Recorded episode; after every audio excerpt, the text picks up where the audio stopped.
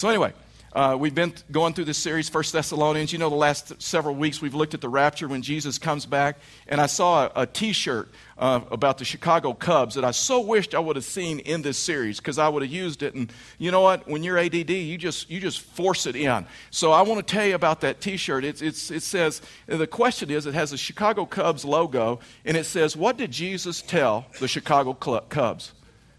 Don't do anything till I come back. And so far, they've been like obedient. So today I want to talk to you about, about this issue about that Paul talked to the church there in Thessalonica about this issue about having a positive attitude. In fact, is the importance of having a positive attitude. That if a church is going to be a church that is a dynamic church that reaches into a community and to where you see dry bones singing as one, to where you see that, that it'll be a church that is a positive church. It'll be made up of people who are positive. Now, listen, I know and I understand there are some people, and just by nature, they're bent to be kind of critical or have a sour disposition or they're kind of a cynic or they're kind of negative and, and that they always kind of see the bad in everything or they always kind of see the negative in every situation. And I totally get that and I understand that.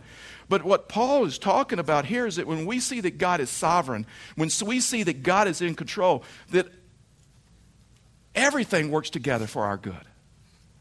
And that a church that is dynamic is like positive. I mean, there's a story about these duck hunters, and, and, uh, and they, they love to hunt together, but, but one of the guys, he was just negative. It didn't matter what the other guy did. I mean, it didn't matter the shotgun he bought. He could always find something wrong with the gun. He could find something wrong with his decoys. He could find something wrong with the duck blind. And so this guy decided, you know what? It is my goal that I am going to do something that he will not be critical about or, or, or, or pick on. And so he went out and found the most amazing bird dog ever. It was a bird dog that could actually walk on water. It was, it was expensive, and so he buys this bird dog, and, and he cannot wait to take his buddy, his critical friend, uh, hunting. And so they, they load up the guns and the duck blinds and all of that decoys uh, and, and all that other stuff. And they, you know, ducks come over and they shoot ducks. And he could not wait. And so he just gave his dog the sign, and his dog went out. Amazing thing, his dog did not sink. He walked on water. Fact is, he left paw prints across the water.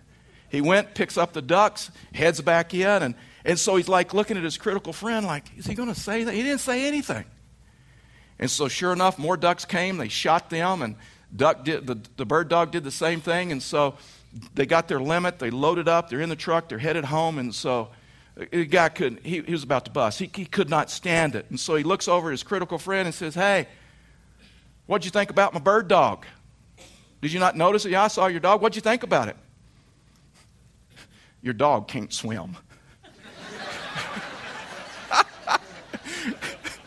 there are some people just by nature they're like negative. And you know since since we're on this duck hunting stuff i'm going to tell you another one and i probably shouldn't but when you're ADD you just can't help yourself.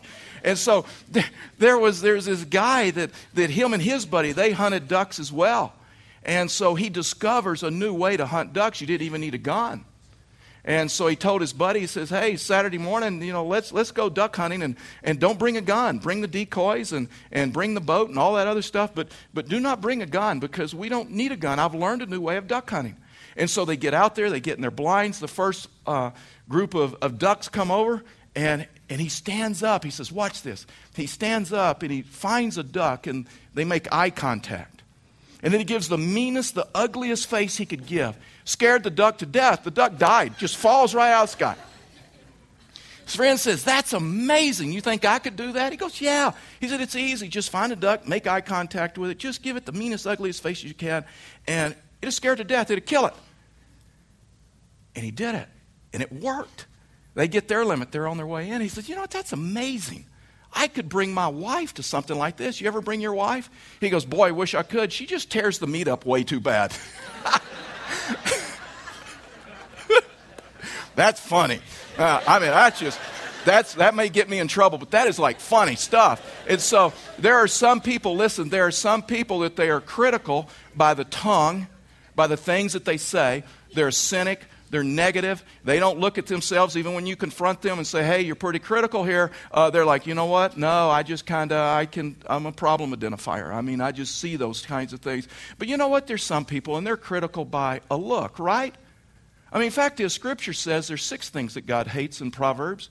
And one of those is a haughty eyes. Now, haughty eyes is this, is to where someone has those cutting eyes, and when they look at you, you know they're just looking down on you.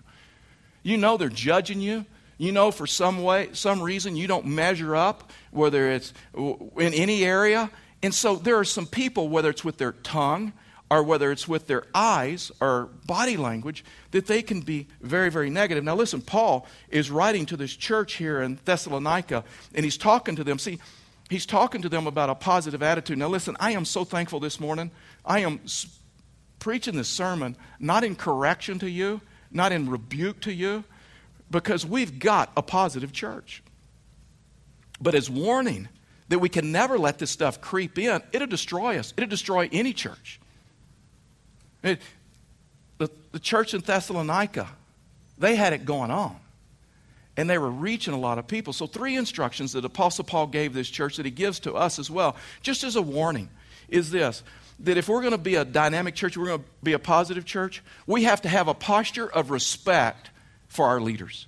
We have to have a posture of respect for the leaders that serve in the local church. Here's what he says, 1 Thessalonians chapter 5 verse 12.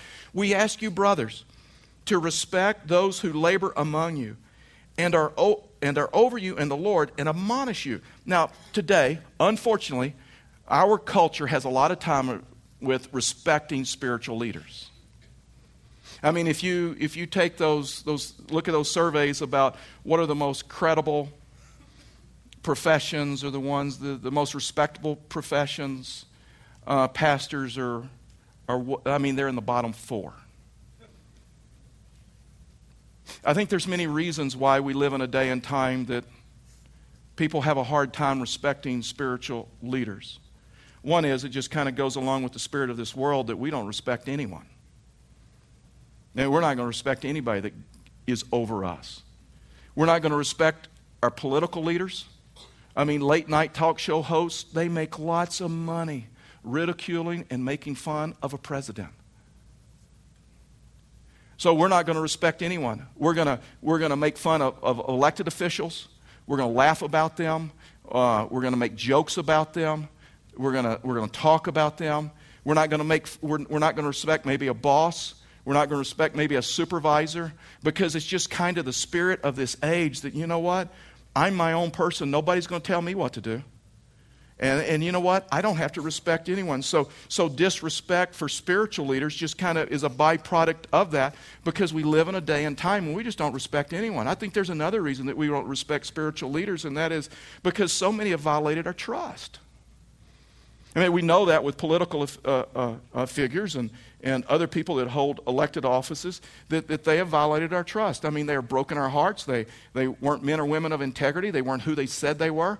But the same thing has happened in the church, right? I mean, we hear the stories all the time of, of the pastor that embezzled some money, or the pastor that abused, or the, the pastor that had the affair and split the church, or, and, it, and it goes on and on. But, but, and it happens in other professions as well. But what happens is, is the news does not report the thousands and thousands and thousands of pastors that fulfill their calling, that lead with great integrity, great humility, and they take their calling seriously. You see, the press jumps on, and it doesn't matter if it's an elected official, it doesn't matter if it's a police officer. Police officer goes bad, then the, what does the community do? You, you, lift, you, you, you talk about them, you laugh about them, and then you stereotype all, poli- you, you lump all police officers in that. You, you, you lump all elected officials in that. And people do the same thing with the local church. I think another thing is, is because sometimes leaders correct you or admonish you, is what Paul says. See, we love the scriptures where God sees it our way. We love those scriptures where God just sees it our way. Yeah, it makes sense to me, and God just sees it our way. But where people push back is when God doesn't see it your way. And people don't want to change their lifestyle, and people don't want to make decisions. And so they just kind of push back because it makes them uncomfortable. Because nobody's going to tell me how to live, nobody's going to, going to, going to talk to me like that. I just view God just kind of seeing everything my way. It happened to Jesus there in his first sermon that he ever preached. Luke chapter 4. Jesus goes into a synagogue. The culture is it's all Jewish, okay? That's important for the story. And so he goes into the synagogue, and, and it became his turn, and he, he, he reads out of the book of Isaiah, and he talks about Elisha, when Elisha, uh, Naaman, when Elisha heals a leper. And they're good with that. And then Jesus says, The day will come when Gentile lepers will be, will be healed. He spoke into their racism. They didn't like Gentiles. They wouldn't touch a Gentile because they're seen as unclean. See, God didn't see things the same way they saw things, and so they pushed back. And so, you know what they did? They shot the messenger most amazing story in, in, in, in, in the Gospel of Luke. And so they take Jesus, and I took a group to Israel, and we stood at this, this, this, this point, and they took him, and they took him out to the brow of the cliff, intending what Scripture says to push him over to kill him. Interesting thing. The scripture then says that Jesus slowly walked through the crowd, having nothing more to do with them. Why? You can't lead people like that. You can't help people like that. See, we live in a time sometimes why people don't respect spiritual leaders is because sometimes they preach hard stuff. Sometimes they correct. Sometimes they admonish, and it makes people uncomfortable. There's another reason I think people don't respect spiritual leaders is because they're leaders in their field. They're used to calling all the shots, they're used to making the rules. They're used to everybody answering to them. So then they come into the local body. They have trouble humbling themselves and not criticizing everything that goes on or coming under the authority of someone else. Uh, many years ago, I, with a group of guys from our church, well, some were from our church, some weren't. Uh, we rafted 10 days through, through the, the Grand Canyon. I mean, we were doing class 10s and I mean, unbelievable where the raft folds in half, and we have these. And so uh, I was asking one of the river rats, and that's not a derogatory term, they call themselves that. The, it's, the, it's the river guides. So I asked one of the river rats, I said, Hey, what's the most difficult thing about your job? He said, I'll tell you what the most difficult thing is, is pretty much the only people that go on a trip like this is type A personalities.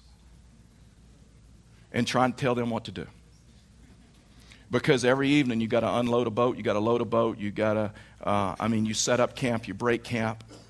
And he says, try. Fact is, one of the most brilliant guys on the trip, uh, a famous heart surgeon, broke his leg on day one because no river rat was going to tell him where to sit. Sometimes I think that that's the reason people have trouble in the local church is because they don't want anyone telling them what to do and they're a leader in other fields. That's why Paul says to respect those who labor among you. Yes, you need to be discerning of false prophets. Yes, you need to be discerning of, of lazy leaders. But you also need to re- recognize leaders whose God hand is on, where they take their calling seriously and they lead with transparency and they lead with integrity. You don't bow down and worship them. You don't ever question them. But when you do, it's with grace, it's still with respect and not being mean spirited and mean. That's why Hebrews says this 13, 17. Obey your leaders and submit to them, for they are keeping watch over your souls as, though who, as those who will give an account. You realize you will not give an account for anything that goes on in this church? Any decision this church makes? The leaders will. Let them do this with joy and not with groaning, for that would be an advantage to you. In other words, as long as they're leading you that lines up with Scripture and it's biblical, follow them. So many times we get kind of messed up with look and things get lines get blurred. It's not about your preferences, it's not about your likes, it's not about your dislikes. So many times people will say, you know what, well, I think my preferences are theology. I think my preferences are biblical doctrine, and it is not. And so what he's saying is, is that we line up with them and we stick up, we stick up for them. Man, behind their backs. In other words, we don't ridicule them, we don't criticize them, we don't make fun of them, we don't gossip about them. Verse 19, we'll get to it in a little bit, but let me just drip it in here. He's, he gives a warning, he says, Do not quench the spirit. Now, listen, there's some of you that you come maybe from a spiritual background where you believe that that admonition, that, that scripture was for you personally, that you personally can quench the spirit in your life. That's not what that is talking about. See, he's writing that to the whole church. Do you realize your attitude can quench the, the spirit of a church, can quench the spirit of a family, can quench the spirit of a marriage? When you become critical, when you become bitter, when you become cynical, and nobody can make you happy, and you always see the negative, you always see the bad, and there's never any encouragement. I will never forget this. Uh, 97, I was invited to preach, or uh, speak at a leadership banquet here in Pueblo, Colorado, church. I won't tell you the church. Uh, and uh, ch- our church was exploding. They said, the pastor said, Would you come and you just speak to our leaders? I said, Sure. And so I went, and, and I was kind of excited about that. And so this, this, this elderly lady, I looked at her like my grandmother, uh, met me at the door, and she says, Are you the guest? Are you the guest speaker? And I said, Yes, ma'am. She said, Would you sit with me? And I said, I'd love to. Because you know what? I'm not into that whole deal where the pastors sit at the head table. I hate that. We'll never do that here. I hate those those dividing lines between those who are in ministry and those who are not. And so I said, I'd love to. And so she said, Well, great, I got a group of my friends would love to sit with you. And let me tell you something from the salad to the dessert, she trashed me the whole time. I mean, she says, You know what? I can't believe we're having you speak here. You're a Presbyterian. I don't know what she had against Presbyterians, but obviously she hated them because she's like, I says, ma'am, I'm not a Presbyterian. Yes, you are. You're trying to hide it. You don't want anybody to know. And, and she says, I visited your church incognito. I still do not know what that means.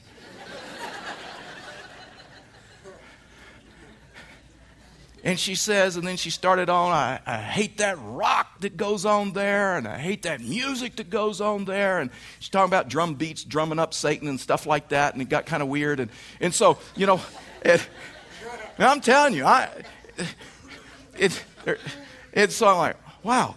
And so I like, and I get to speak in a second. And so, you know, and it made the table uncomfortable. It made the whole room uncomfortable because people could hear her because she talked loud. And you know what? When I got up, I didn't want to be there. And it was flat. There, it, was, it was so tense in that room. You realize you can quench the spirit of a church. You can keep God from moving in a church, in a family, by your attitude. Never forget Clark Harbach. Clark and, and Eva Jean Harbach. He was a retired American Baptist pastor. Came to our church in 1995. He was in his late 70s and stayed with us for about 10 years. And in those early days when I was learning to preach, and it was just, you know, there's no other way to put it, it was just horrible. I didn't even want to hear myself preach. it was bad. And uh, after every service, Clark would, would find a way to encourage me and he'll and well he knows I've talked to him, but he he did so much to encourage me instead of criticize me or make fun of me or talk about me. I remember one time I preached a sermon that he obviously didn't agree with, and, and so what he said afterwards, he said, Hey, Charlie, I just want you to know that was, that was great. That was just an interesting way you approached that scripture. so, okay, I know what you mean. Uh, but I never will forget the time they said, You know what, Charlie, I, I, I got to tell you, I hate the music. I just hate the rock. I hate the music. I like hymns. I like hymns. Just with a piano, nothing more. And he says, But I got to tell you, I worship the very best I can in your church. And when I'm clapping, I'm clapping you guys on. Because nobody else is willing to reach the next generation. Nobody. Every church in Pueblo is getting older and older and older. And I have learned it is not about my preference. It's not about my likes, my dislikes. It's about the Word and it's about the gospel. He says, You know what? I can play hymns at home and worship to that. It's not up to you. You know, I said, Yeah, and Clark, I'll buy you the top 100 organ hits as well. if there is such a thing.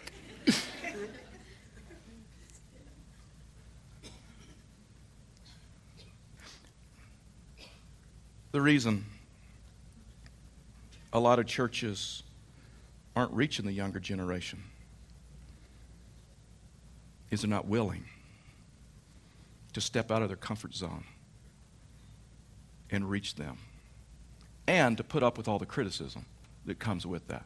Second thing is this is that we're going to be a positive church. Uh, we, sh- we should be patient with one another I mean, in other words, that we should learn to have patience with, with one another. Paul says in verse 14, And we urge you, brothers, admonish the idle, encourage the faint hearted, help the weak, be patient with them all. See that no one repays evil for evil, but always seek to do good to one another and to everyone. Now, listen, I'm just going to I'm going to shoot you straight, and I'm going to tell you honestly, I have met some of the most cynical, mean spirited Christians, professed believers that are just judgmental, that are mean spirited, that are bitter, that are hateful, to where I could sit there and say, you know what? I know full blown lost people that treat people better than the way in which you treat people. And these people are just like these negative cynics to where they come to the point, I think, to where they really believe that, um, that criticism is a spiritual gift. It's something given by God. And they're like, they're, they're like one. And then you confront these people, and they're like, you know what? No, I just got this spiritual gift. I'm like, yeah, we need to kiss it, uh, kick it out of you. I can, I can just, I just have this critical thinking spirit that I can always find what is wrong. And you know, I'm going to tell you this. Not only do they quench the spirit in a church, they quench a spirit in a marriage They quench a spirit in a home.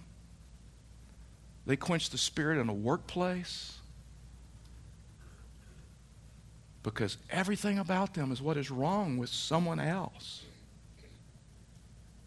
It's amazing to me how cutting some Christians can be about and to one another. Listen to the conversation sometime with some other believers and see where it goes. See what they begin to talk about. Parents, let me tell you something. No matter how much you disagree with a decision I make, no matter how uncomfortable it makes you, a sermon that I preach or a scripture that I use, be very, very careful about criticizing me to your church, uh, to your family. Be very, very careful about criticizing our church to your children. The day will come, do not let it surprise you, they will have the same issues with the church as you do. The day will come, and I've seen it, it's happened in my ministry. The day will come when your children will grow up and you're going to want me to speak a word into their life, and I will not be able to because you have quenched the spirit and they know mom and dad do not respect him. Mom and dad do not respect that church. They go to that church, I don't know why. Because all they do is talk about that church. All they do is criticize. They criticize every leader, they criticize every sermon, they criticize every worship service. Man, let me tell you something. You can quench the spirit of a church and a family. Oh, and there's some people say, whoa, whoa, wait a minute, that's harmless. It's just talking. It's harmless. Let, me tell you something. Uh, two weeks ago, uh, Karen, my wife, was, was witnessing to someone, met someone in the community, a female, and so she's like witnessing to her and talking to her, and this lady had a dysfunctional life, needed God horribly in her life in a local church. And so Karen, of course, did not tell her going into this that I'm a pastor's wife because sometimes it gets weird. Uh, you know, there's, like, there's stereotypes of pastors' wives, and my wife breaks like every stereotype there is of a pastor's wife. And so it got to the point when my wife was, was talking with her and says, You know what? Why don't you come and be a guest of mine to my church? She said, What church you go to? She says, Fellowship of the Rockies. She says, Oh, I know someone that attends your church and they're there like every Sunday and they volunteer in a ministry in your church. Let me tell you, let me tell you what they've told me about your church. And she sat there and gave my wife a laundry list of what was wrong with me, what was wrong with our church, what we need to change, what we need to do differently, and she'll never attend our church. See, we think it can be harmless. We think it's a sign of maturity. Paul would say it's a sign of immaturity. Paul would say, Your kids are listening. Your friends are listening. That's why Paul said in verse 13, Be at peace among yourselves. Then he goes on, admonish the, the, the idle. In other words, those who are, are, are quitters. Or, in other words, he says, don't talk about them behind their back. Don't gossip about them. Don't criticize them behind their back. Go to them. Go to them face to face. Have a conversation and do it with respect. Encourage the faint hearted. In other words, encourage those who are insecure. Encourage those who are having some struggles. Help the weak. That would be like the legalists that needed rules and regulations to follow. They were comfortable with that. Well, help them that understand that there's, there is freedom in Christ. Help those who are weak and make sure that no one pays back wrong for wrong. You see, the world pays back wrong for war- wrong, right? Jesus is the one that said, They will know that you are mine. They will know that you are followers of mine. How? If you love one another. See, the Bible says you don't overcome evil with evil, you overcome evil with good. You overcome evil without quenching the, the spirit and you try to be kind with one another. Sometimes it's just so discouraging to me to see people in, in church and and they hear the word and they just like never put it into practice. The word never makes a difference in the way they treat a husband or a wife or family or the relationships around them. They sit through a worship service and they worship God, and then they walk out and they're cutting and they're critical and they're mean and they're judgmental. They know the Bible backwards and forwards and they treat their family like dirt, like everybody's beneath them. Paul said, You can quench the spirit. For me, that is so sobering. My tongue, how I treat others. Colossians 3:12 through 15 says, "Put on then as God's chosen ones, holy and beloved, compassionate hearts, kindness, humility, meekness, and patience, bearing with one another. If anyone has a complaint against the other, oh, here's how we handle it forgive. You know why some people are cynics, critical, bitter, angry? Unforgiveness. They refuse to forgive. They're just not going to forgive anyone. And that's why he goes on and says, forgiving each other as the Lord has forgiven you. So you also what? You must forgive. Some people that end up late in life that are just mean and chewing out a pastor. And he's speaking at a leadership banquet. they didn't intend for their life to end that way. And they have no joy because they've lived a life of unforgiveness. And when it takes root, Scripture says that it's a, it's a bitter root that grows up to defile many, all the relationships. And so let's move on. And so, and above all things, put on love, which binds everything together in perfect harmony. And then watch this, and let the peace of Christ rule in your hearts. That means to let it dwell. That means for it to be poured down and, and take root and to where it just, it naturally just flows out of you. In other words, it's not something you have to work up, it's not something you have to force. He said, don't just hear it, just let it dwell. The last thing is this is, is that if we're going to be a positive church, then uh, we should be positive in all circumstances. Here's what Paul says give thanks in all circumstances. So, two times uh, Paul says this for this is the will of you, of, God for you. Everybody's looking for the will of God. He says, well, here it is twice. Uh, pray in all circumstances, all situations, pray continuously, and then give thanks in all circumstances. He says, that's God's will for you. Have a life of gratitude, what God has done for you. If you can't have gratitude for God, then you cannot have gratitude for anyone else. Verse 19 Do not quench the spirit, do not despise prophecies, but test everything, hold fast to what is good. And so there's many people that would say, well, well, wait a minute. Okay, so I'll, I'll be positive when all the circumstances are going my way. When my finances are, are going well, and when my job is going well, and the kids are going well, and my marriage is going well, and the economy is going well, and, and vacations are going well. And, and, but here, here's what I've learned. For me, maybe you're different. I've never had all those things going well at the same time. If that's your philosophy, you'll never be positive. You'll never be positive. Fact is, the scripture would tell you it is not your circumstances that make you unhappy, it's your attitude. Your circumstances have nothing to do with it. When I have just a high view of the sovereignty of God, that everything that I go through, even if it's hurtful, even though it's painful, is for my good. There are some circumstances that I've gone through that brought me great hurt and pain that I wouldn't want to go through again. But I'm telling you what, it worked something into my life that I am so thankful of. It is not your circumstances. What is your attitude? And watch this. Paul goes uh, in Philippians 4 11 through 13. Now that I'm speaking of being in need, for I have learned, this is so refreshing to us because it's a learned behavior. This is something we don't get naturally, okay? So, for I have learned in whatever situation I am to be content. I know how to be brought low, and I know how to abound in any and every circumstance. I have learned the secret of facing plenty and hunger, abundance and need. And watch this I can do all things through him who strengthens me.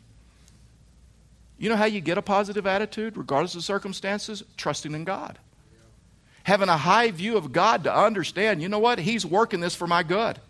Now, sometimes He wants to work in you the ability to speak up for yourself, to say, this isn't right, to take a stand in a respectful way, to take control of your life. So, you know what? There are some people, you're just victims of your circumstances. There are some things you know you need to see, say to some people around you, but you're not because you just become a victim of your circumstances.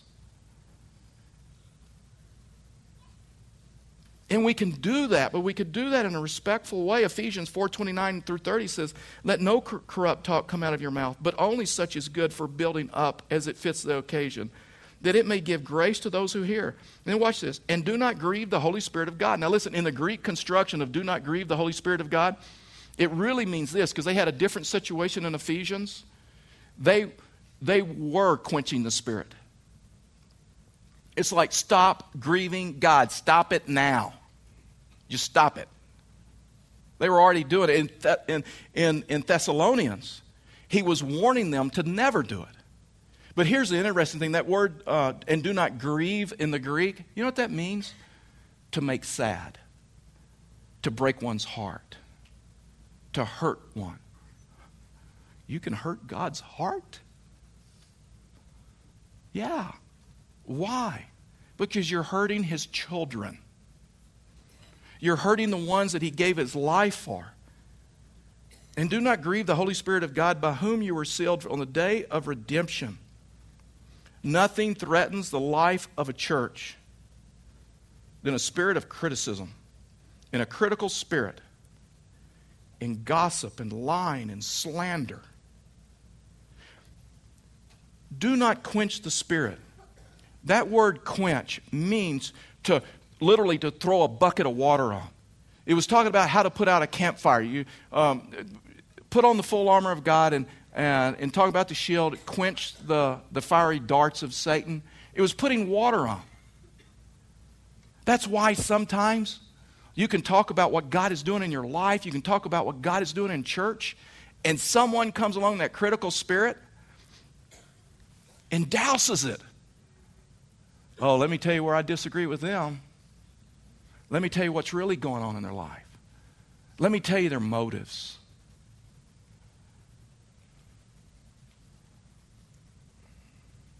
And what Paul is saying, man, give thanks in every circumstance. And have a positive attitude. I think he would have said it like this Let's go and just be the red side of the battery. For those of you that do not know, that's the positive side.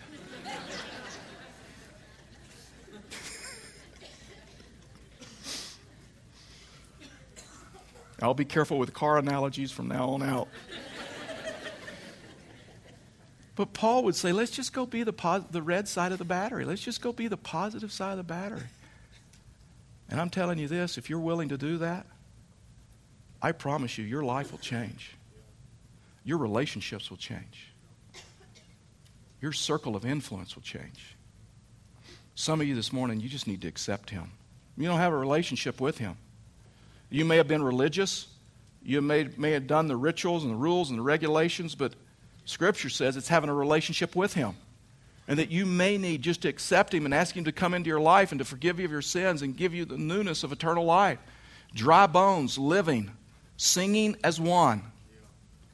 Some of you, man, your, your takeaway maybe from, to, from today, you need to be positive. I am so thankful for the church that I serve in. Uh, this last week, a, a bank officer from one of the banks in town and, and called me and just said, he said, he said, you know, I run into so many of your members, and they're so positive about the church. They're so positive about what's going on there. And it's unbelievable the number of people that I meet that are just quality people and just positive people. And he says, I understand from them that you're outgrowing your space. And I go, well, we're going to move people service to service, right? And so, uh,